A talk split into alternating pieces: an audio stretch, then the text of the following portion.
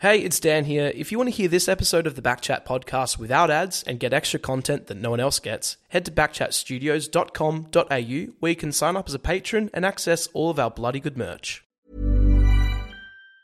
This Mother's Day, celebrate the extraordinary women in your life with a heartfelt gift from Blue Nile. Whether it's for your mom, a mother figure, or yourself as a mom, find that perfect piece to express your love and appreciation. Explore Blue Nile's exquisite pearls and mesmerizing gemstones that she's sure to love. Enjoy fast shipping options like guaranteed free shipping and returns. Make this Mother's Day unforgettable with a piece from Blue Nile. Right now, get up to 50% off at BlueNile.com. That's BlueNile.com. A lot can happen in three years, like a chatbot may be your new best friend. But what won't change? Needing health insurance. United Healthcare Tri Term Medical Plans, underwritten by Golden Rule Insurance Company, offer flexible, budget friendly coverage that lasts nearly three years in some states. Learn more at uhone.com.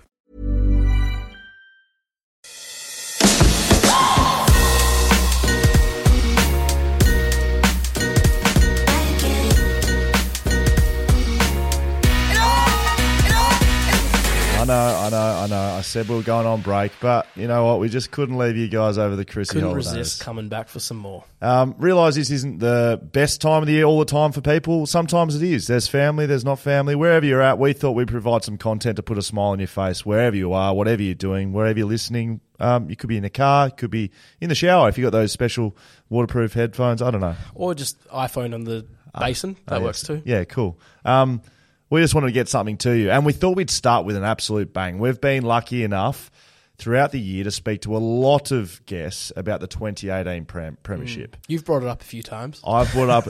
I I tell you what, we should have done a highlights a highlights episode on you breaking down your five sixteen.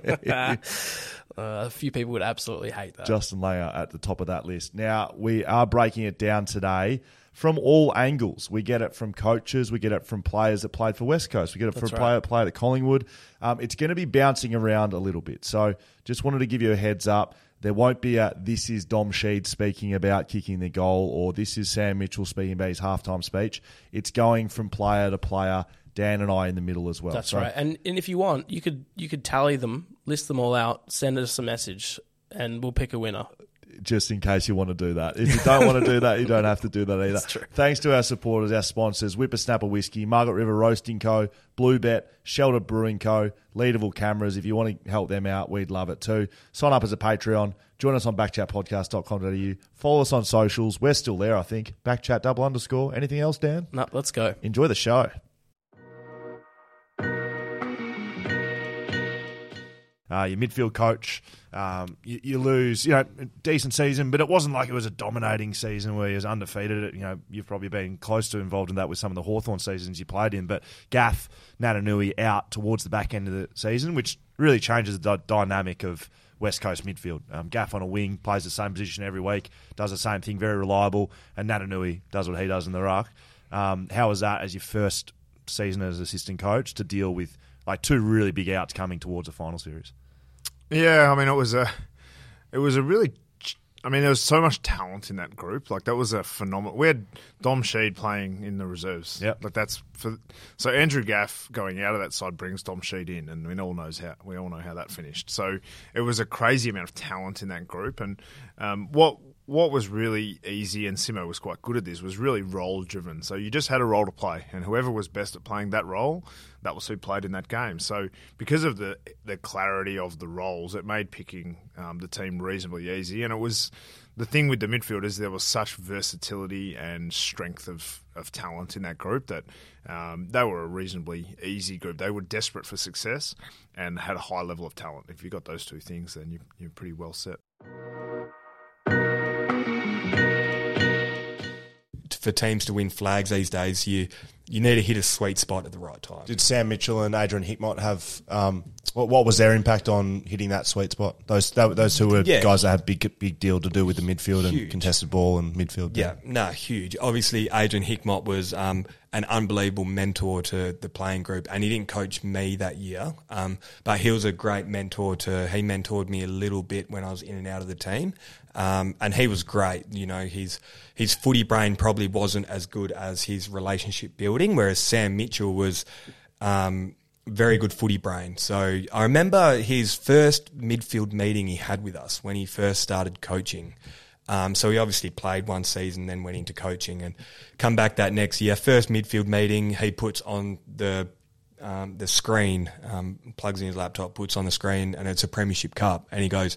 Right, boys, I'm here to win you a premiership. All right, so um, that's what we're going to do this year. At the start of 18, Did goes, he? Right, um, boys, we're here to win this, and that's what we're going to do. We're going to win that premiership. Did that was he? his very first midfield meeting to uh, our, our playing group. What was your thoughts when you see a guy come in and be like, Because he's come from as player, remember? Yeah. Yeah, That's right. So like uh, un- unbelievable. Well, like we always knew he was going to be a good coach. We always knew he was going to be a good coach, and um, he's a very dominant personality and knows what he wants and goes out and gets it. And for him to do that, it, it was like we knew he was all in and he was going to be great for us, and it almost gave us that confidence of like, yeah, boys, we're, we we are going to we are going to be the best midfield group this year, and we'll, we'll win that.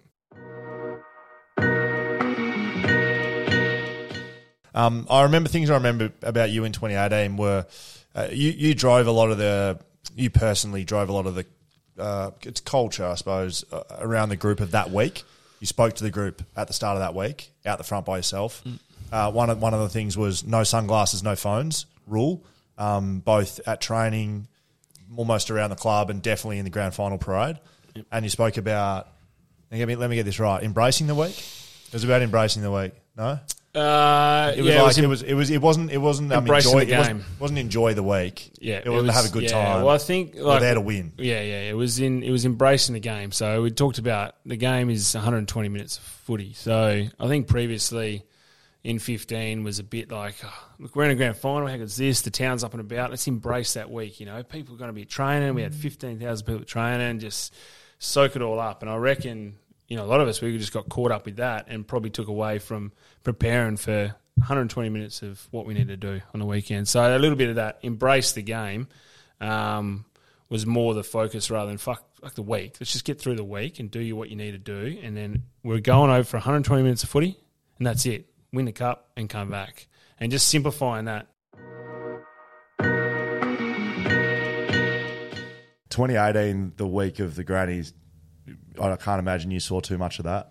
Nah, So, nothing. so the prelim final uh, contest in the goal square, defensive goal square, smallest bloke on the ground hits you, and um, mate, I think it's Petracca. What mate. It's extremely powerful bloke. uh, one of the one of the Melbourne players run through you and just got you pretty flush. And what what what happened? What, Yeah, no, he's, like, he got me. Yeah, got me good. Um, thing it didn't look like much, like, and it didn't feel like much at the stage. Like I f- thought I just got winded. Um, and I obviously kept playing the rest of the game out. Um, and I just I kept getting sore. I just got hit right between my ribs and I guess my hip bone, like straight in, my guts, pretty much. Um, yeah, he just flushed me deep, and I, yeah, I thought I got winded, and it was just a bit of a cork. And then I kept um, right kept playing. time. I can't remember when it was. I just remember break. it was in the in the goal square there somewhere. I should have just kept my feet and I would have been all right. um, but yeah, no, it got kept playing. Everything was pretty good. Uh, then it started to get keep getting sore throughout the game, but whatever. We were flying. It was a great game. Uh, finished with the docs, and docs looked at me and just said, "You're you might have a bit of a bruising, internal bruising, a bit on your abs and all that, but you'll be fine." Right. And I was driving home. Lucky my old man was with me. Um, I was driving home, and I've, as soon as I started tried to get out of the car, I just started getting all these pains in my guts and back, and I was going. Dad rings. I was just going white, and I was just screaming. Um, it was bad, and I literally slid back in the car. Dad drove me straight up the hospital, um, and I just had all this internal bleeding and shit and stuff. shit. can- can, I swear? Can swear. Oh, great. I had all this. You've already sworn and, you can, and you're allowed to as well. yeah, I had all this in, internal bleeding and um, everything else going on in um, throughout whatever. Um, and then yeah, I got admitted to hospital and I was trying to drain all the blood and that because it's just a big cork, massive cork inside there, and it's just bleeding um, all around your kidneys and um, whatever other organs you got in there. Because it's twofold, right? So we're, we're playing in a grand final in seven days. So yes, they're trying to look after you and Yeah. make sure you're okay, but they're trying to get you to play. Yeah, 100%. They, they want to make sure you're okay, but they also Oh, the thing is, that's what I have. I feel like I had that in my head of I'm fine, I'm fine, I'm fine. I've got the grand final next week. You're fine, mate. Stop whinging about it. And then it just got to the point where it was so bad. Yeah. And then I got yeah, got to the hospital and they were doing all the stuff trying to get all this blood and all that out, and had to get me on the um morphine drip and everything. Like, it was I was bad, like you know, no good. Uh, and then I stayed the night. And I remember Kof coming in, fitness guy, and uh, Steve Gavina coming in and going, mate, how you going? And I just remember walking in and just looking at me and like, they didn't, just a look on their face. I was like, I must be bad. I must look really bad. I was like, no, mate, I'm all good. You know what you like as a young kid. No, sweet, mate, I'll be right for the weekend. And uh, stayed in there till Tuesday night or Wednesday because I, they couldn't, I couldn't move. Like it was just such a big, inflated cork um, in my guts, and I just could, couldn't move. Um, and then tried to train Wednesday. I was doing all this different stuff, trying to get it moving and um, putting all these blood thinners in it, trying to get all the blood out. Um, just like a cork, when you get a cork in your leg, you you got to flush it. You got to get the blood moving, get it out, and we couldn't get it uh, until Steve Gravina, um, the great man. I love him to death. He, So I wouldn't have played. physio? Steve's a physio. What about to say? You wouldn't. I wouldn't have played without him. No way. There's no way. Um, so because we tried everything to the doctor's book, I guess, and Stevie Gavina's got a, a not left side of view, but he's he's got a different way of looking at stuff and different methods, and um, and this is when Wim Hof had just come out, like it's just a recent thing. And he sent me this video. And said, "Mate, I want to try this with you and see if we can get your rib cage and everything going and getting all your organs going. You get to try this it's a deep breathing, breathing. breathing technique. It's a breathing technique, and then you hold your breath. And you, if anyone has done it, it's worth doing. Like trying it, I've I was hallucinating, and there was heaps going on with with this big Stevie Gavina. But yeah, I started doing that, and everything started to get moving. Um, and did that. We're doing water running. yes, you were. I've got some good What's footage of that. running? Oh mate, don't ever do water running. Oh, it's the well, I, It's, it's we- exactly what it is. You're in water Yeah, running, but- you, uh, he had a, a band around your waist, so you're Yeah. pulling your back, so you're just running on the spot pretty much. And it just, you, I felt like a baby giraffe. I felt awkward, and it was just shocking. But we're just trying everything we could. We had to try everything. Um, and then yeah, the Wim Hof stuff started getting me moving, so I could get on the flight, get over to Melbourne. I hadn't trained. Um, So I you hadn't- guys over by this point? You, you stayed back in no, Perth, so or- we we flew over Thursday. Right. yeah. So we that was our day off that Thursday morning. So I just got out Tuesday, um, come in to try to do some stuff Wednesday. Could barely do anything. Then we did the Wim Hof and everything in the morning, so I could get on this flight. and Got on that flight, and then um, How was that? The yeah, flight? flight was fine. Like everything, everything was pretty good. I was just sore, like I just couldn't move probably. Um, so I hadn't trained anyway. Get over there and um, yeah, trying to go through all the procedures, get everything done. Um, I remember right before, so we we we every day I was up at six o'clock and we're just doing all this different stuff with Stevie and we are finishing at six o'clock in the Arvo, just trying to do everything we could. And Stevie was there with me the whole way. And then we had the grand final parade Yes. and the club, I, Vozo said, mate, do you need this time? I said, mate, I need, I need this. It's a two or three hour ordeal. I said, mate, I need this. I, have got to, prep, I got to try and get up for this game. I can't be sitting in the car waving to everyone for um, three hours. I need to try and prepare to get, get up for this game. So they said, all right, no worries, we're going to go to the parade and leave it here. And I was there, and we're doing literally doing the Wim Hof breathing, and um, Stevie's massaging it, and whatever else. And then um, I get a phone goes off. Stevie Green's phone goes off, and he gets the call from Vozo, and Vozo says, "Oh, you've got to um, got to come to the parade now." And I, I was like, "Oh mate, we're halfway through this." It's, he said, "No, you got to come. Um, there'll be a fine." And Stevie's like, "Oh, all right. How big's the fine? Like, can we, is there a possibility we can pay?" Because Stevie's like, "Mate, he really needs this time." And Voz like, "Let me check." And calls back, goes, "No, fine's too. The, uh, we, we will pay the fine." He goes, "But the AFL said if you don't get to this grand final parade, you can't play." So I was like getting up in a taxi, drove to the top of the thing. They're waiting for me. And one of the things we said before um, we got to this grand final from previous, obviously 15, it's you're not rock stars. The grand final parade, you got to respect it for the fans and everything, but it's you're not going to remember it whether you win, lose, draw. You're not going to really sit around and go, "How great was that grand final parade?" And it was just a thing of us not not having sunnies and being rock stars. And Don't I- wear your sunnies. Don't wear. I don't, oh, we could wear hats. No sunnies. Don't take photos. No phones. Just be humble about it. Yeah, just be there and wave for the fans. Um, and we've got a job to do, sort of thing. And I've rocked in late in a taxi. So there's 21 people sitting in the parade. It's and we're sitting there late waiting for him, right? and so Masten's sitting by himself in the Has- car. Has, um, Hawthorn. Collingwood, Oh, sorry, uh, Collingwood. Yeah, is Collingwood. Yeah, they were, they were ahead of it. They're everyone, gone. yeah. Yep, Collingwood's gone. We're sitting around waiting for old Doofy here. Um, Mas, Masto's sitting there by himself. Everyone knows Sonny's. What Gov gets onto the Ute. What's he got on? I'm sunnied up. Oh, it got the wraparounds on. He's got the proper wrapper. off, man. It still pisses me off because I got my sunnies on and I'm standing up and I'm like, I was because I was I was like the last card or something. I thought I'll sneak in here. I'll get in, just get on my car, get the old all good, and we'll get going. As soon as I've got out there, like every single media camera, everything was just like flashing in my face. And I didn't know, and I sat down, and like, everyone's interviewing. I said, "No, I'm all good. Just trying to get ready for the game." Blah blah blah. And I'm doing all this photos, everything, and then I've turned and we took off, and Masso's like, "Good to see you. Listen to the no sunny policy, mate."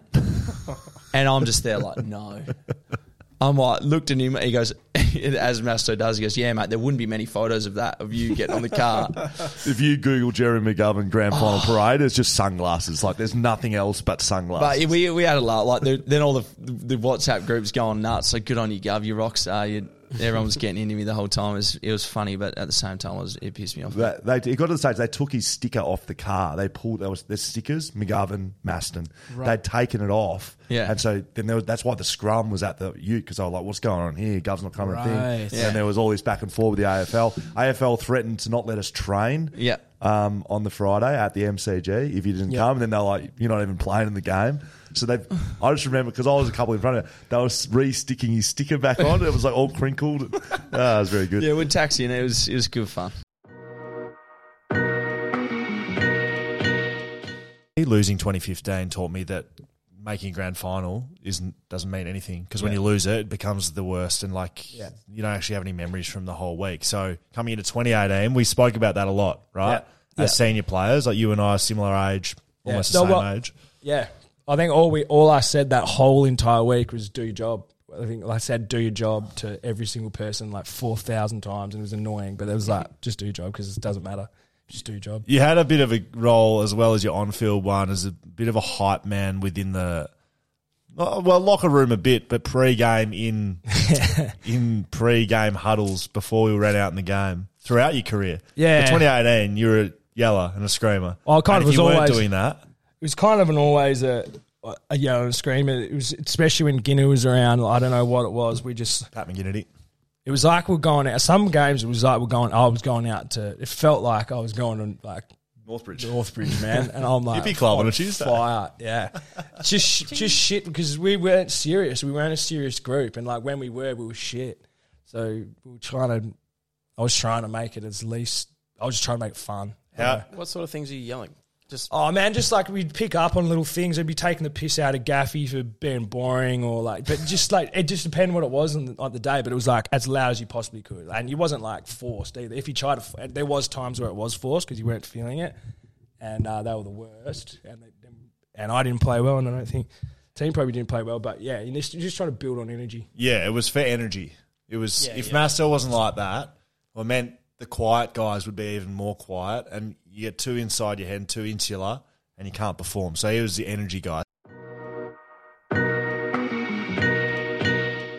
I missed the first goal of the game, so that was like You did. That was a huge moment. It was thirty seconds into play, um, ball scragging around the middle. Boots gets it out, which is you know pretty much my career. Boots gets out running. I know that it's coming straight to me, and I was able to get a bit of split and um, took a mark about you know 35, 40 out, and crowd goes nuts. Thirty seconds, got the ball in my hands. Hadn't kicked a goal in the last grand final. I was like, oh, how good is this?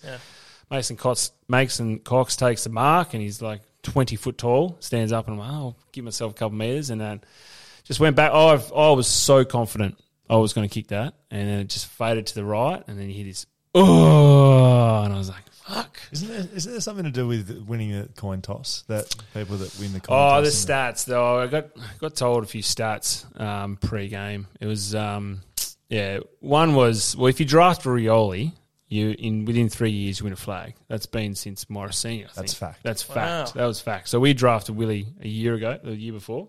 Yep. So I was like, oh, beautiful. There's there's one big tick. And then uh, the other stat was in the last five or six years, whichever um, whichever team at, or whatever the toss kicked to the city end, they'd they'd won the game. And I was like, oh, so Bung usually comes to me and is like, which end you want to go? I was like, if you win it, go city end because the odds are saying that we're going to win based off that one coin toss. That was all we were relying on. And then uh, the other one was, I think within the it was like five or six years, similar similar time frame. The team that kicked the first score, uh, so- first goal, lost the grand final. Yeah. Right.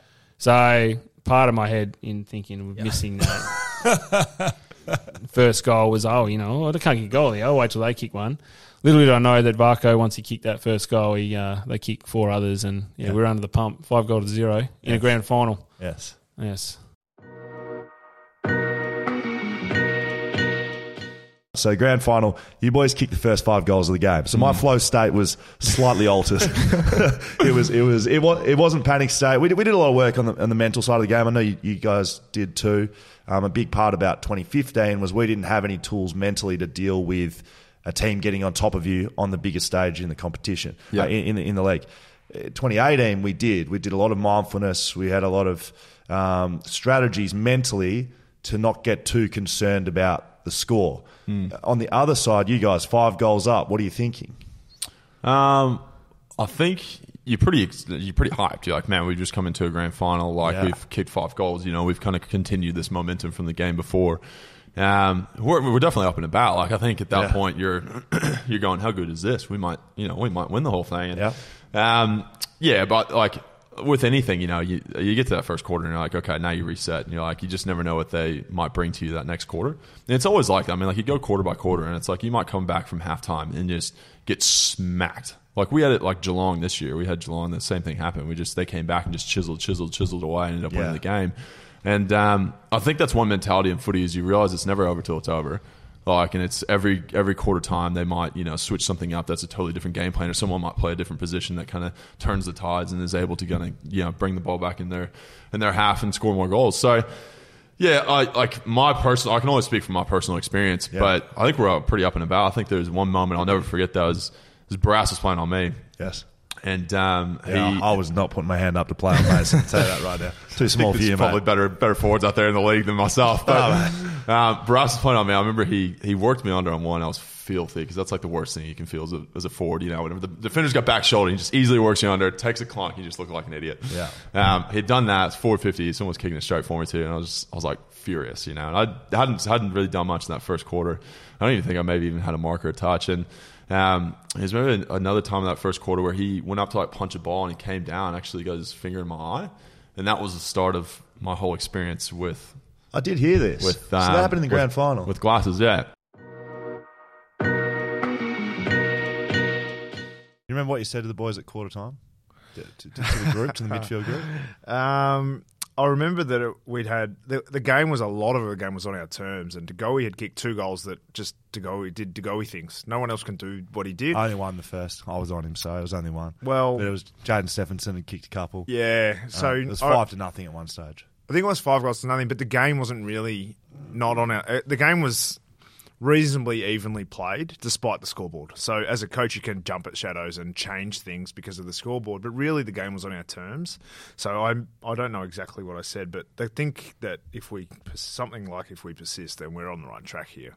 I feel like you're You know that I'm me up up again. Well, well, I've just heard. I've heard a lot of boys talk about. it. I've heard multiple sources who are in that meeting once again that you said the forward line aren't getting the job done here. We're on top of the game. We're winning the midfield battle.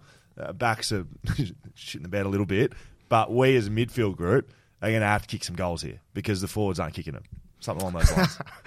Yeah, so and when I say something along those lines, exactly those words. Oh, I'd have to go back and have a look, but I imagine what I would have been trying to get the, the the midfielders to do is to think forward rather than support the defence. That seems like a message you would give if you want your midfielders to think forward, to move forward, to get closer to the 50, to give themselves opportunities to have shots on goal. Um, Collingwood were very well set up defensively. Um, so we shots from outside 50 was a good way to score against them. So the idea from a coach fact or fiction isn't the most important thing. The story that they hear and they believe is, and the influence you can have. So me telling them the forwards are struggling a bit, we're going to have to keep the goals. That I imagine took anxiety away from the playing group. Have a little smile probably, and they looked over at you know J.K. or whatever and had a little chuckle to themselves. And I'm going to have to do your job for you. That incentivizes them and gives them joy. And in a in a grand final with hundred thousand people, five goals to zero down, that is exactly the the feeling that I obviously thought they needed at the time. Don't Doc- tell the forwards; they won't see this. will no, they? correct. Don't worry about the forwards. You talk about your eye injury. The first half, you personally, like you don't play like you did in the prelim, right? Yeah.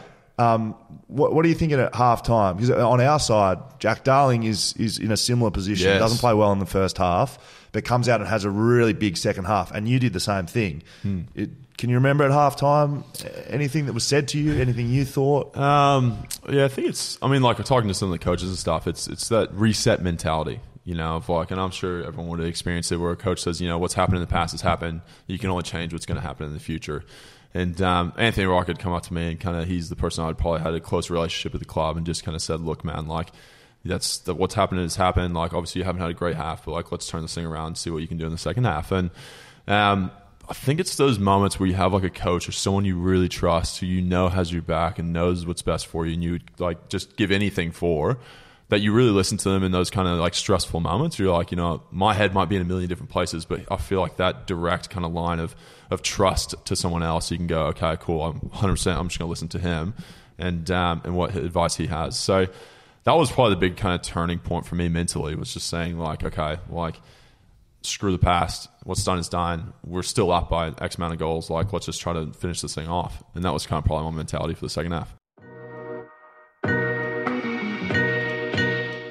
Liam Ryan, probably with not long to go in the third quarter, Yep. um, goes back with the flight, tries to mark a ball, has a look.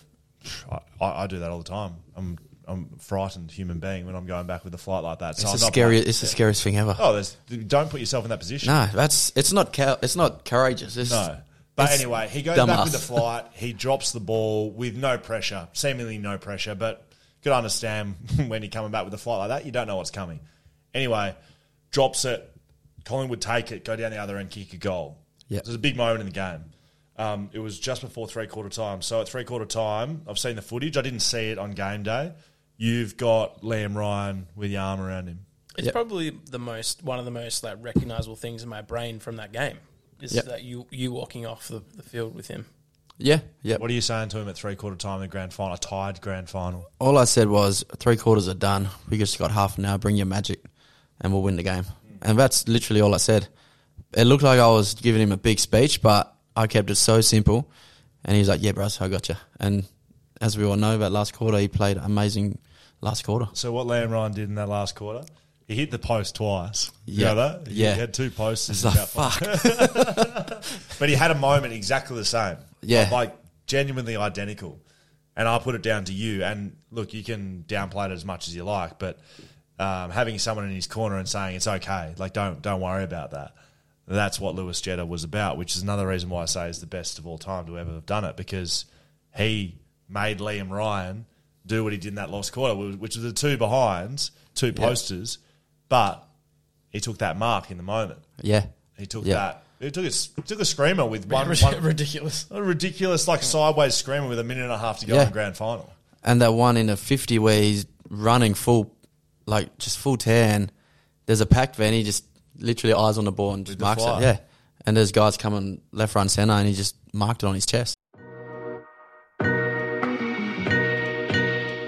Have a really big second half and influence the game like you did in the prelim. You're taking contested marks, you're kick, kicking goals. Um, can you take your mind back to the last quarter? You know, it's a you guys start well at that. You've kicked the first two goals, scores a level at three quarter time, come out, kick the first. It's like the it's like the first quarter again. Yeah. you know, you guys are up and about. Can you take your mindset back to that? You know, what are you thinking again? Um, oh man, like no, I'm not sure how your experience would have been, but a lot of it's a blur. Like I think a lot of it, you kind of go back and you kind of think about it, and you're like, I wish I would have remembered exactly what I was thinking about at certain times in the game. Yeah. Uh, I've never really, I've only maybe seen highlights of the game. I've never actually, go, you've probably watched it a hundred times to be honest, but uh, 101. not there. Add a few on that. Um, I've never watched twenty. I watched 2015 once, so I know. you yeah, yeah, So I, I just never have gone back and really watched it. Um, I think maybe if I ever write a book someday, I might kind of dissect it a bit further. But um, yeah, in that last quarter, it was just kind of this. I don't know. Like I kind of felt this pressure, but this also kind of like I'm very weird. I feel like whenever I think about AFL, I think of the experience.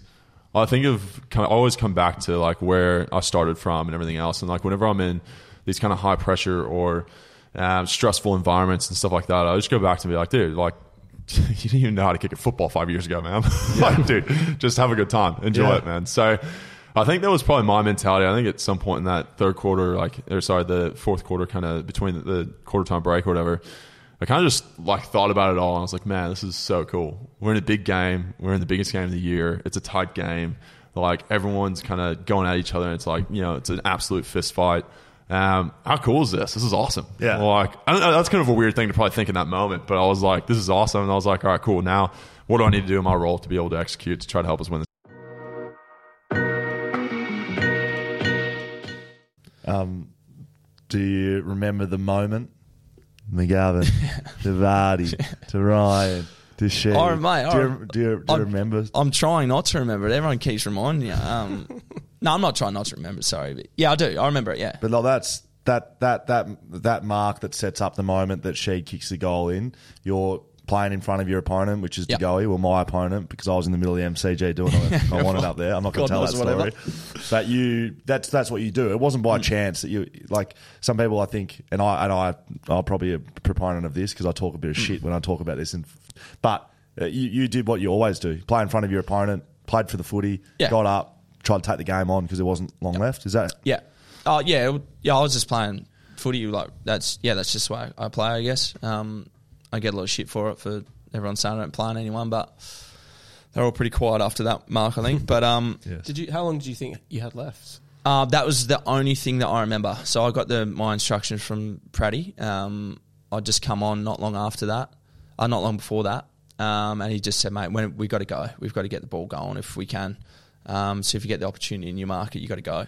Um, that was the only thing I had running through my head.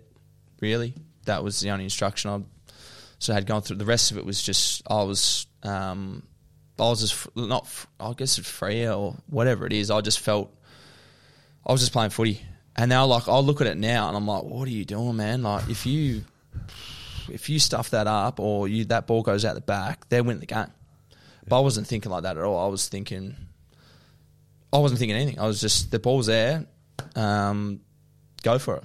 Back yourself in, go for it. I was, yeah, I was just literally just playing footy. I felt like I was just flowing uh, the whole game. Uh, There wasn't really any conse- I didn't think of any consequence or if I stuffed anything up. It was get the ball. And then as soon as I got it, I just I landed. I had to go. So I, was, I went, turned, and there was. I just remember seeing so many Collingwood players. and I was like, I've played on here, and I'm done. And then all I see is this big Russian, sm- like smirking at me, like didn't you could see he didn't want that footy. and I'm like, Nathan look, Vardy. Nathan Vardy, if anyone, and I'm looking at him, and then I copped eye contact, like, I've got to go for this, mate. And I just kicked it, obviously hit him, and then uh, the same thing. And now I've looked at it, and I'm like, oh mate, if I miss that kick, yeah, there's just so much, and I just didn't have any of those thoughts at all. I was just yeah, just playing footy, and um, I guess it's something I just grew up with. My, I, the whole, it's funny, the whole play that and every the way it happened, it's just what I've been taught, uh, the way I've played my whole life since I can remember, and it's just if you can back yourself in to go get the footy, go get it um, in the air, get your knee up to protect yourself, and take the ball at the highest point. That's that's literally it.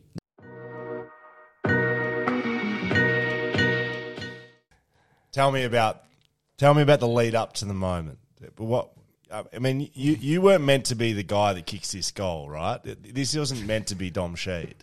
Where do you remember where you were when the first mark in the chain happened? Yeah, I well, my man Treloar, and I'm sure people have heard this a lot, but for the ones that haven't, the, my man Treloar um, was the one that kicked the ball into Jeremy McGovern, who marked it, and um, by then I there was I knew there was two minutes to go. Before then, long. before then, you're meant to be off the ground at this stage.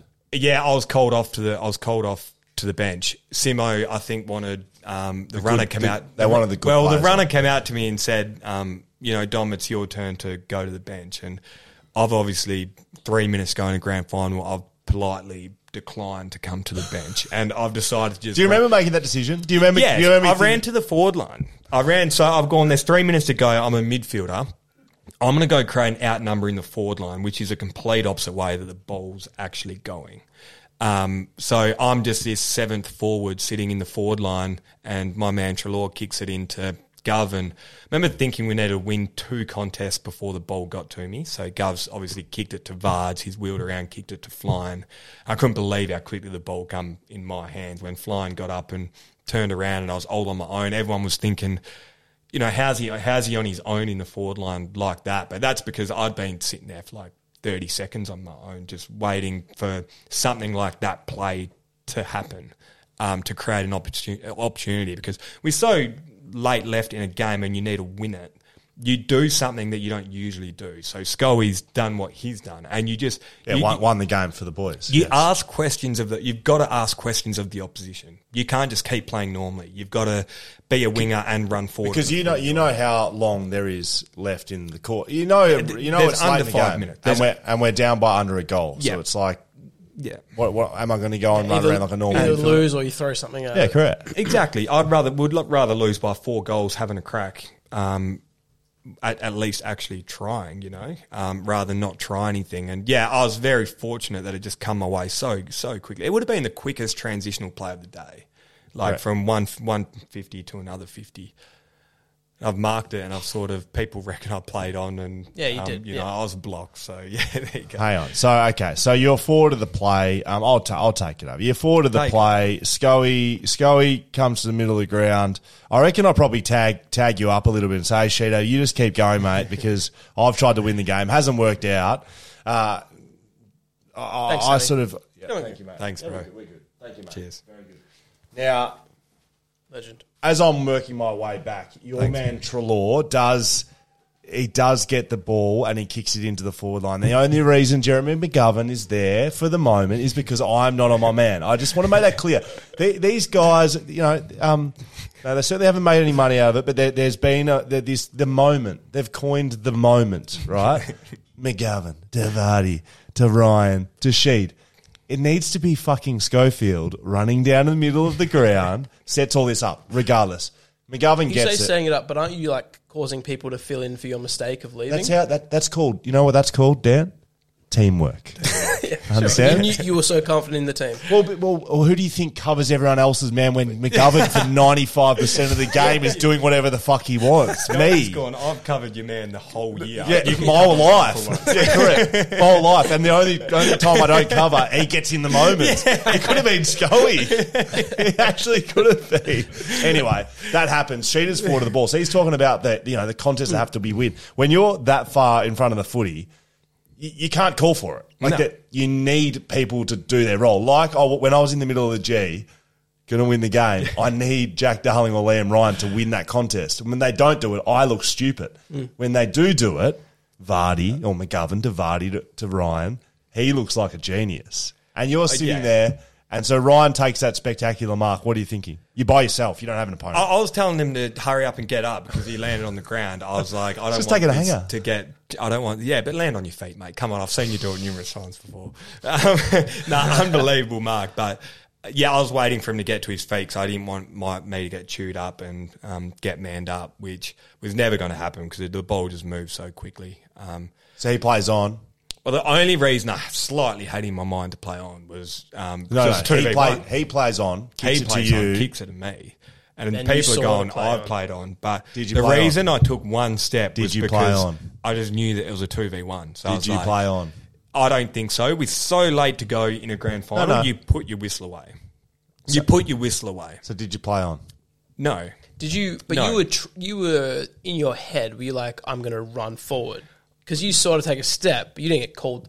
I don't get. I, I very quickly realised I was going to get tackled and wasn't on. But uh, because there was a two v one, it was me and Willie versus Maynard. I thought, well, if that I'll, was um, round uh, twelve, uh, you know, and the and the score is forty five points in front by West Coast, is that play on or not? Uh, I still don't. Th- no, I don't think. I don't think it is, mate. I think the umpires come out and said they made that was the right decision. Good. So, um, Oh, well, there you go. know, that's, all we can take. want. So, okay.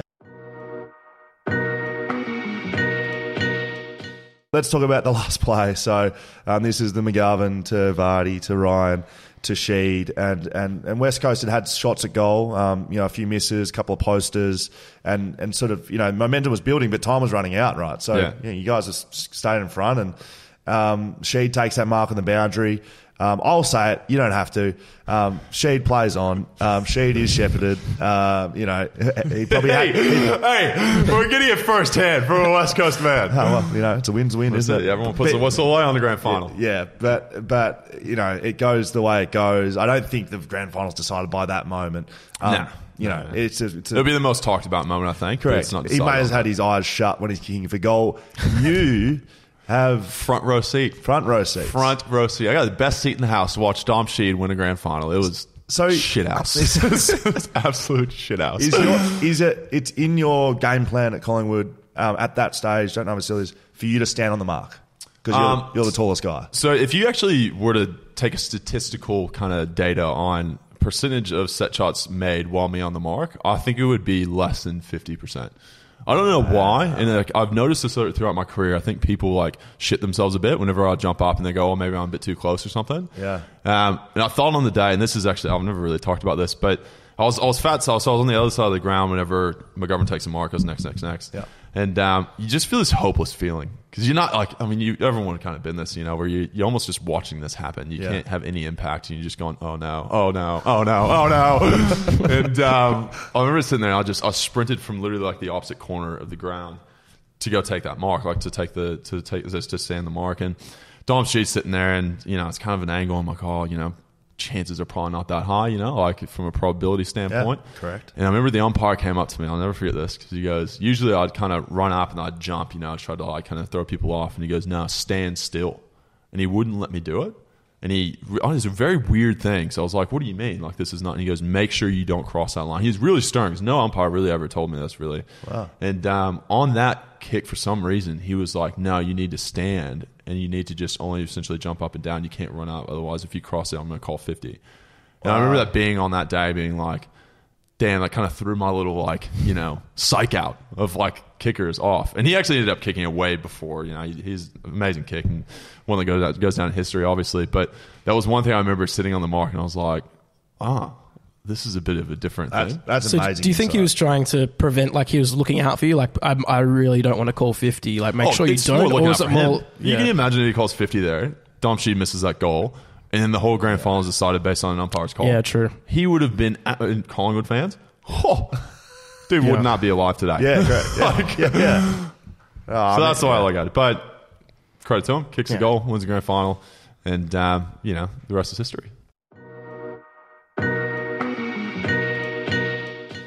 So you take the mark, you play on, you've got shepherded, and then and then okay, so you yeah, all right, go back and take your kick. Yeah. What- well, firstly, it's a snapper or a drop punt. Yeah, correct. Yeah, and I, I'm not a great snapper of the footy. I usually belly them and they land in the middle of the ground. So I, I, ne- I never, I never ever kick snaps if I don't. Something you need to practice as well. Josh Kennedy, Yes. practices all the time. That's why he snaps all the very time. Very good at it. So I've decided to kick a drop punt, and you know, Scully's set up the defensive zone already. Oh, yeah. so You're like missing that's that. all se- that's all set up. You're, you're because missing. Well, everyone else had missed. That's why I set it up. Masten missed. Ryan missed. We, we Yeah. missed about five in a row. Exactly. Yeah. So I was like, well, I've got a bit of a, I've got a little bit of a free hit here, right? And the reason I say that is because nobody expects me to kick it. So as much as it's a high pressure situation and environment, no one expects you to kick it. At the same time, no one expects you to pass it off. So Yes. you have to take I the couldn't, shot. I couldn't pass it, so I had to take the take the shot. If I'm 30 meters straight in front, you are expected to kick it. So the the, the pressure goes up. Whereas this one, there wasn't what wasn't um, as much pressure in in a sense in my mind because it was like it's a free hit. So I just thought just hit hit the ball as well as you can and um, keep everything nice and straight and give it an opportunity. Someone on social media mentioned that they perhaps they had a tour on the MCG not long after the grand final, and they let them have a, a shot at goal from around. There that. And they said it was really windy, and and it wasn't windy wherever else they were, but in that pocket it felt really swirly. Do you remember? Nah. thinking about the wind. Nah, I think we had copped a pretty good day. There was there wasn't um, much wind, especially that time of the day. And you look at the kick, it doesn't it doesn't drift or anything like that. But the whole idea was to keep it as straight as you can. Yeah, but there wasn't windy in that pocket on, on the day from memory. But yeah, I mean there was a Do you have a Do you have a straight kick, a set shot? If you had to take all your set shots over your career, is it straight or is it a hook? I mean, you're left footer. I mean, I about- run around a little bit, right? You you take that few steps around. That's just what left footers do. So I was very fortunate that in that, that it was on the right pocket, and also with the pocket is we used to train at Subiaco Oval, and then um, Subiaco Oval would train there um, in our facility. So when we run out our race. that pocket that you're sitting in in Subiaco Oval is the same angle as the G. So before you go out and train, the footy bags would sit there. You'd have 10 shots from that pocket, putting on bets for coffees and lunches and, you know, whatever it is in that pocket before training, before you warmed up. You'd go train, you'd come back in, and before you go into your race, you'd have another 10 shots. It would always end So- in that shot too. Yeah, that so was the last shot. is always nice and straight. And oh, so we would have had like everyone in our team would have had hundreds and hundreds and hundreds of shots from that pocket without even knowing. And then on grand final day, it beca- happened to be, be the la- last goal. So, um, but yeah, I, I, if that had anything to do with it, I'm not too sure. But you can't really train for that moment. You can't practice kicking a goal in front of a hundred thousand people. You've got to. When you've the got. game's on the You know, you just can't. You just can't practice to do that. So. Um, the fact I hit it well, um, yeah, I think it was a bit of luck if I kicked that. How many times did I kick that out of ten? Probably, I'd than probably, five. I'd say. Yeah, I'd say I mean, six. yeah, but um, yeah, I mean, it, wou- it wouldn't be. What would you say? You're not going eight or nine. Would you, you, know? say mate? I, seven? You You'd know, say seven. I'd I- I'd say it, it'd be yeah, five, uh, half maybe. Do you do you remember the noise? dead, do you- and dead the feeling? silent. Dead, dead. The, the Before you noise. kicked It was like a. It was. It was. It was almost eerie because you know the whole game you'd heard cheers and you'd heard you know e- everything the whole game and then I marked it. I almost think everyone sort of almost held their breath like what's going to happen. So it wasn't. It wasn't to me. It wasn't noisy. The only thing I could hear so clearly was the fans over the Collingwood fans over my back right shoulder, which were like twenty of them, about a meter What away from me. They were just saying horrible things, like you, you know, just things you don't want to. You, you just don't. You know, it's just PG rated this show, obviously. No, it's Um, not actually. We can swear. You can do what you want. you know, just spraying me, saying I'm no good, and you know, obviously, Collingwood Receding hairline put, putting or- a bit of putting No? a, yeah, Yeah. putting a bit of mayo on everything. So that's the only thing I could hear very clearly. Other than that, it was like it was silent. Yeah, What about when it goes through? What's the sound? the whole crowd. Yeah, the Like- whole the whole crowd. What what is erupted. it? What's the sound like? what mate? is it? It's just like this. It's obviously like this roar. You can't actually hear anything. You just all of a sudden are just like you're just like deaf instantly because of like how loud it is. I was I was shocked at how loud our fans were on grand final day. They were as loud as the Collingwood fans, and I reckon we're outnumbered 60-40 their at way least. in terms of Like, fans. that's probably maximum. That's generous, Like, I it could have been that- 70 30. 70 30 or something. I was, I was very surprised at how loud they were. Is that why when you kick it, you turn around in the crowd? Because you say like you could, Mm. You could, you could, you could hear the, you could hear them. Do jeering. you I think, think- like subconsciously you're like, yes, take Maybe that, boys. subconsciously, but I think the adrenaline in the moment sort of just got the better of me. And, uh, you know, I'm not usually a celebrator. I don't usually celebrate goals. I usually move on. But but that moment with all 100 the the emotions and everything Kicked just, um, no big deal. I just got the better of me, yeah. Just to go ahead in the grand final, might just celebrate this one. Siren goes, win the game. Yep. What's the feeling? Um, it's probably yeah. It was. ah, I can't even explain it. Like the AJ, our runner ran out with ten seconds to go with that last forward stoppage, and I see him put his hands up like he goes, you know, ten seconds. So in my head, I'm just counting down. I'm just going 10, 9, and shit's happening. And Pendles gets that ball and he sprays it. Yowie gets it because he's you know in that position. Canada, Canada's is counting down. I'm counting down. Uh, they, they, Collingwood, I'm in a while- position while, to while count Canada's is counting, counting down. Collingwood get the clearance, and it's about five centimetres from going over Yoey's head Mate, and being one on one with Jordan De Goey and Will Schofield inside the forward half. I'm- so thanks I'm for counting it down, I'm just- mate. That's I was in a position where I, I could count down. I was just holding that corridor balance, mate. It was all right. Like Yowie was there, but yeah, he had what he had: Stephenson, my my check, and um, Barker. Varcoe. Three of the fastest blokes on the field would have. You were deep on De Goey in the goal square. Mm. I'll back you in every day of the week, but I'm just. I reckon if that was hand over Yowie and they'll run at you. If you see that last five seconds, so Yoey gets it and ki- snaps it, and Yep. honest, Varcoe is five centimetres away from smothering it, and there was three. Colling- It was just a wave of It Collingwood was yeah, players. but coming straight at I- Scoey on De Goey. Well, sometimes lie in bed. I promise this. like, sometimes lie in bed. I think like what would have happened if that, like because there was maybe like seven seconds left. Like, is there enough time? Does it? Do they get it? Do they? Do they kick it? And there's like two seconds left, and I give a free kick away. Like, does Jordan go? He like go back for a set shot after the siren? Is it a foot race?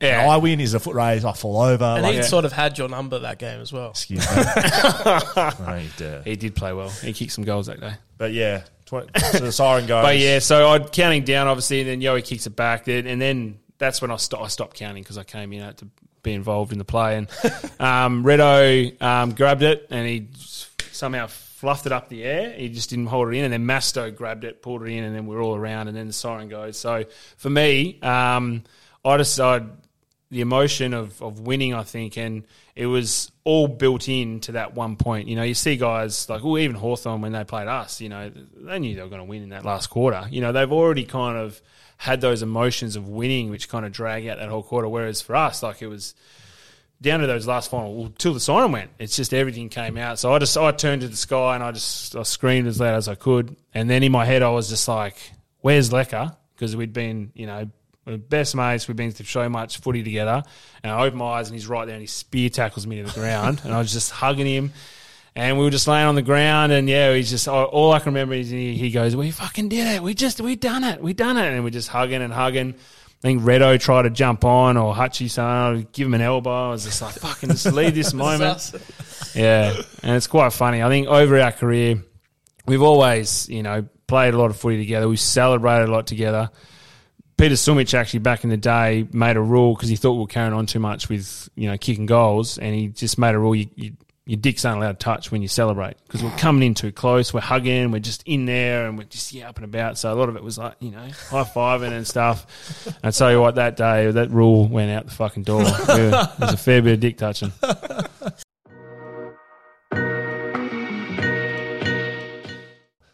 You're the bloke with the ball in his yeah, hands. At the, yeah, so I finish with the ball when the sign goes, which is pretty dope. Um, yeah, so the, my immediate thing was to get to the Bulls because I thought I was a Bull, which is the Bulls. Is, I'm sure you've spoken about it every single podcast. Um, the backman, I thought it was a Bull, and specifically probably yourself and Gov. and so I've got up, seen Dom, and Dom's one of my best mates as well. So see Dom, and I kind of brushed him off almost. Like, give him a quick, and he just kicked goal, wins the game. I've like g- given him a brief hug. Um, thrown him around, like kind of pushed him aside, and I've just started running. And I kind of get like halfway across this like twenty meter gap, and um, Elliot Yeo, which is like probably the last person I wanted. Like, I'm taking the piss. We love. Yeo. We love Yeo, but I don't want to hug him right then in that moment. I want to get to the Bulls, but I get across this little gap, and I get like spin tackled like by Yoey, and the, all I remember is just like I didn't even reckon I did anything. And there's a one photo of me like, literally like pushing Yoey out of the way, like not giving him anything, just trying to push off him to get to the backs, which I think is fucking hilarious because you don't know what you're thinking in that moment either. You're just like Nah. you just raw, so you're just going for it. You remember where you were when the siren went in the grand final? Yeah, I, I was. I was think I was right near you, right next to I don't you. know. I'm just. I don't know the. I don't know the answer. To this. I mean, it's your Well, well, the the end of I'm, I was I'm supposed to end quarters on like in close games. I'm supposed to be on the bench that year. start on the bench, finish on the bench. not not finish on the bench in a normal game, but in a close game like when we beat Port after the sign, I'm on the bench. Any close game we had that year, I'm on the bench at the end. Me, Venners, Dom, and probably Vards. Like the people who start on the bench, they're finishing on the bench if it's close. Yeah. So I'm, I was on the. I'd come to the bench with five minutes to go. Feed up, like beautiful. If we lose this game, it's it's not my fault. So you're on the bench when Shady kicked the goal. No, no, no. I come back on. So I was I was supposed to be on the bench, and then Bunga split himself open, and they needed some. They were trying to get him. They were. He had to come off. I had to go on. Then they wanted me to come back off, but Yes. I couldn't get there. So Dago went off in the end. So I ended up on the ground, and I was um. When the siren went, the ball got surged right towards me, and there was like Degoe, Stephenson, Fuck, whoever eh? else was the fastest person ever, streaming at the ball, and I'm like, oh no. but Yoey grabbed it and booted it back, and then Siren went. I was with all the bulls, and I got um, caught in the middle of that big group huddle, cuddle of all the bulls. Like couldn't breathe. You can't even see me in the photo. You can just see my picture- legs. There's a, there's a picture of Brass, McGovern, Yeah. Hurn, Yeah. me. Yeah. And then there's just legs Just in the legs at the middle. bottom. yeah, I'm like couldn't breathe. I was just like screaming to get out of it. But yeah, like best moment. Like so much just joy and excitement. Like I don't know how to explain. it. I was running around like a headless. chook Explain for- it. You're on a podcast. How do you feel? Oh, as I said, like it's just utter joy. Like I, I didn't know where to look, what to do. I was just running around, like so happy. Um, Did you see your family when you were going around the boundary? Uh, yes, saw my family and Lily and all my mates. What which was that good. moment like?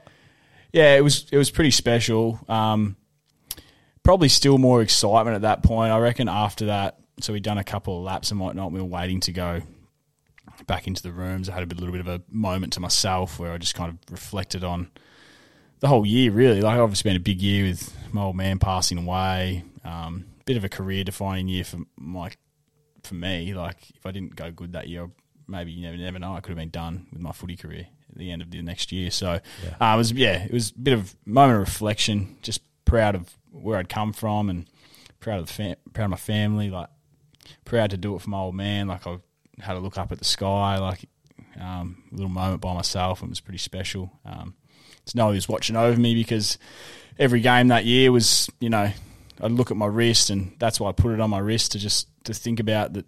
Um, footy's bigger than you know winning and losing. You know, I, I was doing it for him the, the whole year, and it was yeah, it was pretty special. After all the joy and excitement and getting strangled, it was uh, I had a little moment to myself, and it was it was pretty cool. Do you remember?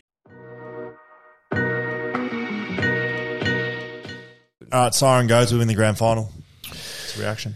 So this is a part I don't remember at all, but retrospectively, um, just you know, I don't even know what you call that emotion, but squeezed my fists and gone to one knee and screamed, and then ran as fast as I could and went to hug Bunga, and Bunga, who is the strongest man in the world, like armed me, and so I've sort of gone to hug him, and he's armed me and kept running with me under his arm, and so I've like yeah, kept running over towards the rest of the backs, and we all get into this big huddle and start screaming, and then I remember. I was screaming so hard that I was starting to see colours and so- like sort of hallucinate, and so I had to like get on my f- haunches and have a couple deep breaths and put my mouth guard in my sock, and then you know get on to the rest of the boys. So there was just complete and utter joy.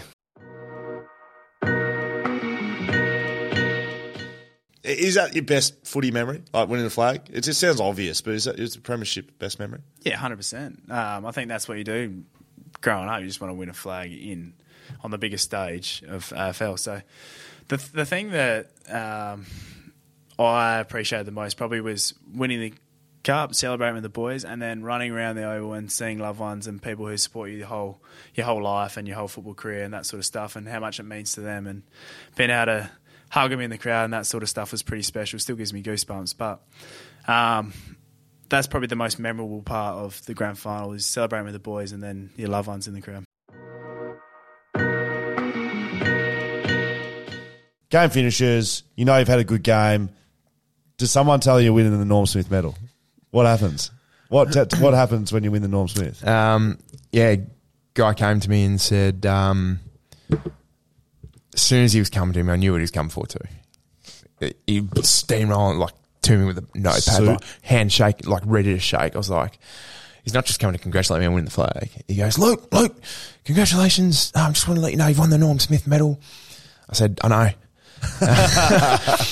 um, I didn't say it. He goes, uh, three things. Um, thank your fans. Um, thank Collingwood and don't swear. I said, Really? I wasn't planning on it, mate. Really? Um, so yeah, and then, mate, it, it's funny. Like, um, people probably think bullshit, but obviously I wasn't thinking about the Norm Smith. Like winning the premiership was the best thing. Celebrating with your mates. He told me, but then when they were doing the Norm Smith medal announcement, I'd actually forgotten that he'd told me. So for a split second, for a couple of seconds, I was thinking, Dom, um, I don't know, JK. Oh, hang on, no, this is me. That's right. so like, you are so caught up celebrating and yeah, Norm Smith is the least of your worries at that stage. But um, yeah, he came out and told me so. You see guys win it; they've been told beforehand. you never think it's over till you hear that siren, and then once the siren kind of went, you kind of come to this realization of these emotions just kind of flow over you of all the stress of just finals in general, and like the whole experience and everything else being finalized and finished, and now it's kind of like what's the next step of moving on, and um, you watch it, you know, obviously each other respect, and you watch them go up and get their medals and everything else, and you kind of just sit there and, in shock and all. because like you know you talk about the beginning of the game you're like we had it in our hands we let it go and um, yeah, we just kind of sat there, watched everyone get their medal, and um, oh, I think emotions flowed. I would say I probably cried. I want to say at that point, wasn't really too sure about anything. I was just like kind of in this empty space. And it was kind of this weird feeling um, of having an empty space and then having someone fulfill their dreams next year. Mm. It's a weird, weird thing on a grand final day. And um, but I remember getting back to the to the club or back to the rooms, and there's a point where I remember this very, very vividly. Was we're walking back, or I was walking out or something, and, and Josh Kennedy, he had walked past, and I, he was holding a beer or something like that, and he had his premiership medal on, you know, and I, he was grinning from ear to ear. And I just remember just sitting there looking at him, I just go, I'm actually happy for him. He's like, he's, you know, that was probably something he's been wanting to do for his whole life, and he's he's now conquered that goal, and you can see exactly how happy he was. And I was like, you know what, whatever happened that game, you know, it is what it is. Everyone gave their, their all, but I'm happy for him to have that experience in his life, and um, that's one moment that I'll never forget. Like just after the game, that was pretty amazing. Unreal. Remember being in the um in the rooms afterwards. Like, do you remember the cell? You know, singing "Sweet Caroline." Do you remember? Yeah. I'm just making sure your memory's all there, mate. Yeah, no, no, I do remember that. I um, I, after we sung the song and everyone was standing in that like the room where and everyone was getting interviews and stuff, I kind of just like snuck out of there and just went and sat in the change rooms with all the waffle boys. And, Did ya? And had a few beers because I was like, I need to get out of here. I got a few uh, photos with the family, but then I was like, I'm not doing any of that. I need to just get back into the locker room. So I sat with all the waffle boys, Rothy, and all my boys, and had a beer. And, um, and then everyone else come in, and the antics started, and they didn't stop for a while. So I didn't mention to either Ryan Davis or Sharrod Wellingham, but I just remembered as I was talking about that. So had this moment in the rooms after the flag where there's literally you cannot move. It's a Ah, not it's like Hip-E yeah. club on a Tuesday night, Yeah. mate. You cannot move. You cannot move. And there's you know every family member. Anyone that's at the ground that kind of feels like they know you, they, they try to get in and they eventually get in. And there's just I like would have been there trying to get in. packed, right? My family couldn't get in. I spent 10 minutes out of the room because the security guard at MCG wouldn't let my family in. Imagine how I was Oh, acting. God. I was going Imagine off my a fucking. security I'm guard, in eh? my fucking playing outfit. I've got my brother, his wife, and my niece and nephew, my mum, like my other brother, his kids. They're at the front of the line. The security guard, don't have passes, mate. They're not coming through. And I'm like, here's your fucking pass, mate. Here's my medal and my jumper. They're coming in. Like, fully, like genuinely about to fight him. Like, so angry. Eventually got him through and blah, blah, blah. But you're in this room and so much going on. There's me- like every media person in the world is in there. It's crazy. It's like lunacy. You don't, it's not, it's almost not fun. It's like Yeah, yeah, everyone's saying, good on you, mate. Like grabbing your headlock. Yeah, love you. I taught you everything you knew. yeah, that's what I try to get. eventually when it's over, we got into the rooms and there's that footage of Sweet Caroline. It was the 22, and I remember it's probably a sad moment. I should have asked both of them literally back to back on this podcast the last two weeks. The last two people other than the 22 were Sharrod Wellingham and Ryan Davis in that room with the boys. At Singing that- with us? Yeah, they had to get like that. They, they asked them to leave. They Oh, pretty much right, because they yeah. just wanted the 22 in there. Yeah. And I just thought of that. I Thought I'd just share it. Yeah, Who was good. was there anyone that you had to sort of keep bringing into the moment that was sort of like some people in those times when it's like that good they sort of check out and they're a bit of a stunned mullet. Was there anyone that was like Or maybe Coley by the sounds of it. yeah, that's, that's what I was thinking of. Were you sort of the one that had to keep going like, mate, this is a good time? Oh, oh, no, no, I was all in when it was the Sweet Caroline. Don't, don't, yeah, don't get me wrong. I was loving that. It was just like when there was so many people, and I got a photo with my family. I was like, this is this is a bit much. I just want to sit with like, um, sit with a few of the boys. So I went back into the change room. All the boys who didn't play that day were sitting in there, um, having a beer, and um, yeah, like, that's one memory I, I do have. So it was pretty special. To Yeah, me. Reminds me of um, and you know I love Dirk Nowitzki, Dallas Maverick legend. Um, after the 2011 championship, siren goes, the buzzer goes, they've won the championship. He bolts off and goes and sits in the change room by himself. Doesn't want anything to do with all the carry on. He's like just needed a moment. He just wanted to escape and yeah, straight off. yeah. Literally, he's like charging yeah, over. yeah, that's a bit look at me, I reckon. Yeah. Like that'd be Yeah. like No, you no, no, literally he's- siren no, going, if you know, running. If you know Dirk Nowitzki like I know Dirk Nowitzki, he's like he's he's getting out. He just doesn't want to be. A How part do you the- know Dirk? You, Nah. mate, He mates. you and Dirk? Yeah, let's keep going. It's like me and Dan Ricciardo. mates. Um, yeah, very good. Lovely memories.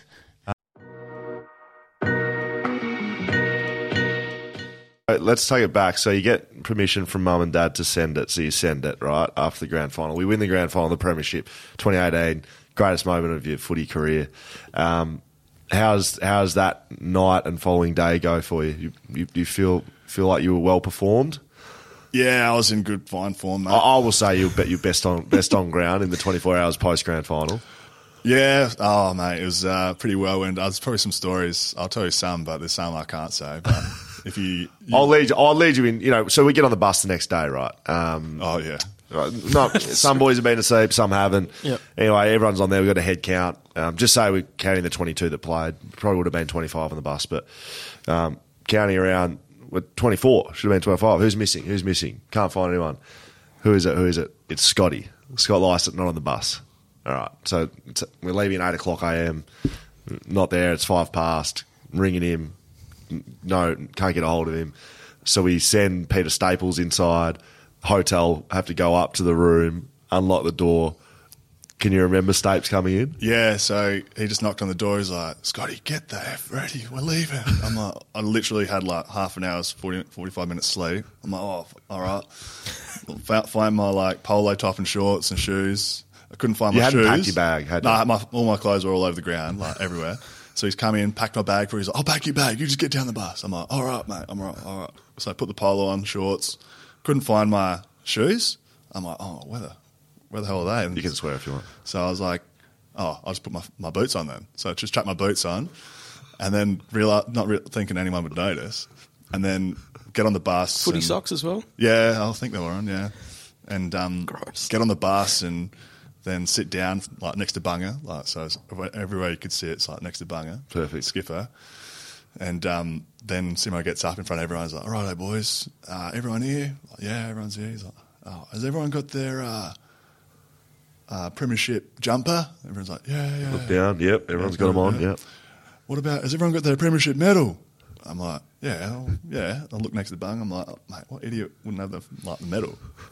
And then he's like, Scotty Lycett, what's this? And then everyone's just like erupted. Because I thought he would have packed my medal with my bag, like, because he was packing up my bag and stuff. But someone ended up taking my medal and then they left it at the concierge at the at the hotel. And, So you lost your medal. uh, basically. You lost it. Yeah, You got so- on the bus without it. Someone took it, um, and then they brought it back, and yeah, so it was, a, it was an interesting story that one. But That's outstanding. but then another story as well was we um, get to the the airport and You're in got- your footy boots. Yeah, in my footy boots, and no one would have noticed. But like Scully's literally gone, like all the cameras are there. He's like, he's in his boots. Like, Did I? in his boots? Did I? Yeah, I remember that. Doesn't sound like something I'd do. And then we get on the plane, and um, we're on one of those big planes. In you your know? footy boots still? Yeah, in the footy boots still. and you, it was one, one of those ones where you get like 18 seats in business. Usually it's like, uh, what, eight or something? Yeah. Um, so we had the big plane, and we're all on the JDs and Cokes. Like, would have had like eight to 10. Like, it's a four, four, it was a four or five hour flight. Yeah. And um, yeah, we're about three hours in. I've had like eight Jimmy and Cokes, and um, for some reason, like I was obviously not well. I was like, For some reason. I was. Uh, we've got like an hour left in the flight. I'm thinking to myself, like, I need if I get an hour's sleep here now, I'll be right for that extra hour tonight when we like have a party or whatever. Yeah. So I was like, all right. I had the had two sleepers. Like, probably shouldn't have, but had them. Um, didn't work until we got off the plane. So I've fallen asleep. I'm like getting dragged out of the plane, like real like drowsy, like could barely like walk. You seem easy. You'd you'd be easy to drag as well. Yeah. Oh mate, it was it was it wasn't good. And then we went to like the parade, or it was the celebration we had, and like I was I can't even remember it. Like I was like sleep zombified, like waking up, and then um yeah on the bus. Do you remember what happened on the bus? No. Uh, so I do, but yes, please continue. So we're on the bus going towards this parade thing, and I was busting to go to the dunny, like do a poo, and um, go in the back seat and like do a good job of it, and um, Like it the, the didn't bus, work. the bus toilet. Yeah, bus No toilet. one uses those. Bus toilet. Scott Lyson does, mate. and it didn't work. So I was trying to no water, nothing like. Pressing it. and all the blokes are like, "Whoa, Jesus, what's going on here, Scotty? Fire out! What have you eaten, buddy? Son's crawled up there and died." And um, uh, and then I'm like, "Boys, mate, if you don't shit, you die. So get over it." Do you remember that? I've got something to tell you, Gov. Yeah. If you don't shit, you die. And you know what else? Shit stinks, mate. Are you serious? Are you like seriously serious? Oh, dead point? serious, Yeah, deadpan, mate. yeah. like, Right, right. and like genuinely upset that people were upset with you. That's good. Oh, that's dead set. Yeah. So, so I'll tell a few of those from my point of view. So I was on the plane. I was sitting um, across the aisle from Scotty in business class. We're drinking together, and with an hour to go, Scotty exact conversation, but he actually said he was like, "If I get an hour sleep here, I won't have to have an hour sleep when we get back. So I'm going to have a sleeping tablet." I was like. Do not do that, Scott. Like we are, we are landing in Perth in less than an hour. Like we're and we're going straight to the like straight to the whatever it was the parade the party thing um, where everyone was at Langley Park and and I, for ten minutes debated with him like should I take it I was like mate do not take it and I just remember him like looking at me he's like oh bang gone straight down the hatch and I was like mate you shouldn't have done that and like Scotty said he didn't go to sleep like straight they don't kick in sleeping tablets Yeah, you So- surely you would have taken sleeping tablets before. Mate, you don't but- just like take it. and- no correct but he, he wasn't thinking very clearly My logic wasn't very like sound Yeah, and it isn't normally either. But I'm usually more switch on. Than So he that. falls asleep 15 minutes to go on the flight. And when I say asleep, like he's unconscious. Yeah, yeah, yeah. Like, um, what it was a breakfast at Bernie's or uh, Um, weekend, weekend, at at Bernie's. Yeah, yeah. You know, when there's the Yeah. dead person. Yeah. that's what Scotty was. Yeah. And so we put Sunnies on. We got, I got all the videos on my on my phone, like using his his arms just floppy. He's just completely unconscious. That's right. And we land. He's in his footy boots. Me and uh, I think it was Gov pu- put him over like shoulder each one and dragging him with his legs dragging along behind me Is through there- the aisle. Is Like- there media there waiting with cameras at this um, point? so th- this is on the plane. So we get I drag him up the aisle. I can't walk. He's unconscious. I got down the stairs. Though. Uh, yeah, and we got him to the top of the stairs, and we we had a bus straight from the airport. Right. I said, Scotty, like, I was like slapping him, like, Scotty, you got to wake up. You got to get down these stairs into the bus. It was a 20 meter walk. And like, just like a like a freshly born giraffe Yeah. stumbling down down the 100%. stairs, like slobbed his way onto the bus, left us all a present on there. and then I'm 31, Scott's 29, Coley's 28. So we get up in number order Oh, onto the right. stage, and and he's like, so he's gone bus scenario. He's fallen asleep again on the bus, unconscious again when we get there. We drag him off the bus, and he's like. At this stage, I can walk, but his like limbs aren't functioning properly, so he's like slopping around, like clip clopping down to the to the stage, and we have to drag him up, and we had to prop him up the entire. Yeah. he was just so out of it. He had sunnies on. We weren't allowed to wear sunnies, but I was we, the only one, We left him with. If you- if you've seen any photos, Scotty's the only one with sunnies on because he was asleep on the stage. That's 100 percent true. I didn't have my. I was the only one without a Guernsey as well. Because that was in my bag that they packed. This this whole situation makes me feel so uncomfortable. You spoke about the feeling of winning a grand final in the podcast we did here on Backchat in 2019. So we had a question from Michael underscore John underscore Watkins. I've stolen it out of social media, Dan. Take Sorry, it. mate. So, Tom, you were criticised after the 2018 Premiership for saying you felt a little bit directionless. Mm. Yet since then, your performance has been remarkably reliable. Do you think lessons can be learned from this regarding self awareness, both for athletes and in general life? How about Wow. that? Yeah, it's a good question. I want to read you your quote. I've got your word for word here, all right? So this is from 2019. This is uh, six months out from winning the winning the flag. You've got an idea about what an experience like that, winning a grand final, will be like, and you've formed an idea from when you were a very young child and seeing Sam Butler, Benny Cousins, and the like on your wall with the cup and the medal. You think it's going to give you this endless sense of fulfillment because it's all you've ever wanted. Barrass said on Backchat podcast. you, you go through this experience. It's so different to what you first imagined in all sorts of ways, and you notice in a month's time or in three months' time or whatever, it's not everything that it was meant to be in your mind. And that doesn't mean it wasn't a letdown. I loved every second of it, but it was so different to how I always pictured it that I think it leaves you a little bit directionless for a while. Now, as we like to do on this podcast, Media Watch, they took directionless for a little while. Like Tom Barrass directionless under winning the premiership. That's why West Coast is so shit at the moment. But if you listen to that quote in context, I think you're saying you built this up for your entire life. You won a premiership. and it wasn't what you expected. So it changed the way you thought about it. Yeah. How do you think about that now? Mate, that's exactly it. And um, I suppose it's prompted thought into how you define yourself and your identity and what's important to you. If it's not being the best footballer and the champion, you know, all those things that you first thought were sort of cool and interesting, which still have value. And it's nice to have recognition for lots of hard work. But yeah, the, the difference was, I suppose, is that you think it, it's going to change who you are, and it doesn't. You're still you, and and all the things that make you are com- not completely different, but they're not what you thought it were. It wasn't because you played for West Coast and because everyone you know respected your ability and respected you as a bloke.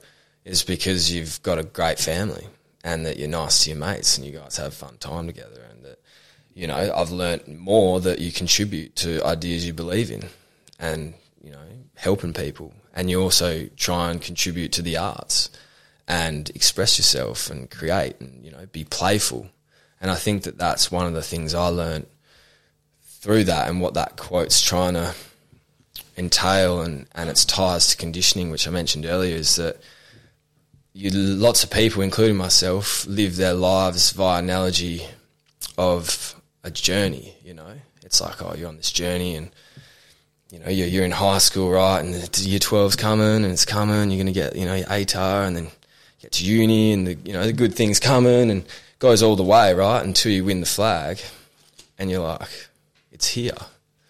You know, what, what, is this? And you realize that it was a, it was a musical thing and you were meant to be dancing and playing, you know, and, and that you should have been thinking about it as life by analogy to music, you know, where that was a lucky, that was a lesson I was able to learn at that time rather than being 40, where most people learn it and they have identity crisis it's like, wow, who am I? Just wasting my whole life trying to get to this place that doesn't exist. So it was a little bit of that. It was a bit like, wow, okay, you know, achievements, however big they may be, just are dwarfed by how I am or how you are with someone in the next moment, and then you know how how you feel when you're being nice to someone, and how you feel when you're just playing footy and trying to progress the game and progress others with it. If if you feel me.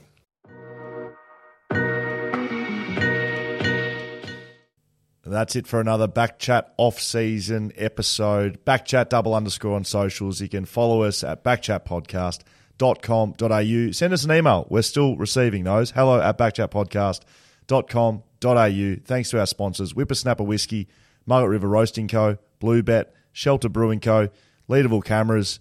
We'll be back soon. Planning for your next trip? Elevate your travel style with Quince. Quince has all the jet setting essentials you'll want for your next getaway, like European linen, premium luggage options, buttery soft Italian leather bags, and so much more. And is all priced at 50 to 80% less than similar brands. Plus, Quince only works with factories that use safe and ethical manufacturing practices. Pack your bags with high-quality essentials you'll be wearing for vacations to come with Quince. Go to quince.com slash pack for free shipping and 365-day returns. A lot can happen in three years, like a chatbot may be your new best friend. But what won't change? Needing health insurance. United Healthcare Tri Term Medical Plans, underwritten by Golden Rule Insurance Company, offer flexible, budget friendly coverage that lasts nearly three years in some states. Learn more at uhone.com.